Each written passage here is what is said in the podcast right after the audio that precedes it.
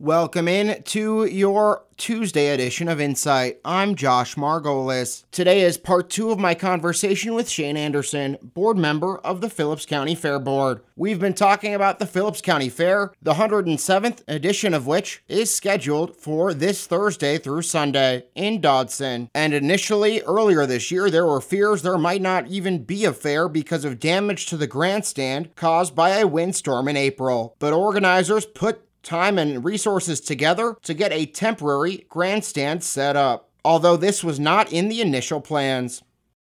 Initially, we were going to just kind of fence off the upper section of the grandstands because the the bottom section was built on later years. There was no structural damage to the bottom section. That's kind of not under the cover. So we were just going to leave it and fence off the upper stuff that was covered. But then there would be no room for those temporary bleachers, and we're expecting pretty large crowds this year. So we had to make the decision, or the commissioners had to make the decision to take them down. And Shane Bishop, uh, Bishop, Bishop Construction, his crew, a couple weeks ago went in and they had excavators and they got it out of there in a hurry and got the temporary bleachers set up in a hurry. And um, we're doing all that we can to kind of make it all work this year um, and hopefully it, it, will. And tell me a little bit about the. Uh, you said you've had a, a, role in booking the musical acts this year at the, the big concert. You got Ian Munsick, uh, the headliner, and then uh, Counting Coup, the opener. So how did that come together? What should people expect in terms of music? Well, we're very excited about this year's concert.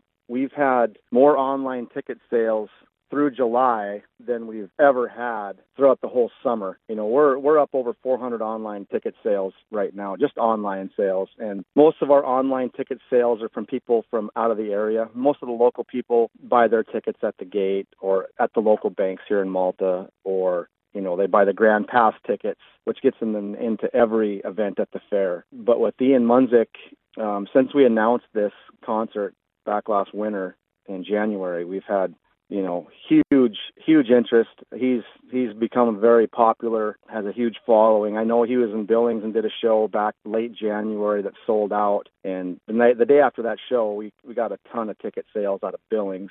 I mean, we're seeing ticket sales from all over the state, so we're expecting a huge crowd. We're kind of hoping that it'll be similar to what we had on our 100th fair back in 2015 when we had Clay Walker. I think we almost had 2,000 people there at that concert. I don't know what to expect. You know, I'm expecting a, a huge turnout. Like I said, it's we've had a lot of lot of interest and uh, a lot of excitement with with Ian Munsick. So. And that does it for your Tuesday edition of Insight. My thanks to Shane Anderson, board member of the Phillips County Fair Board, for his time. Everyone have a great rest of your Tuesday. And for new media broadcasters, I'm Josh Margolis.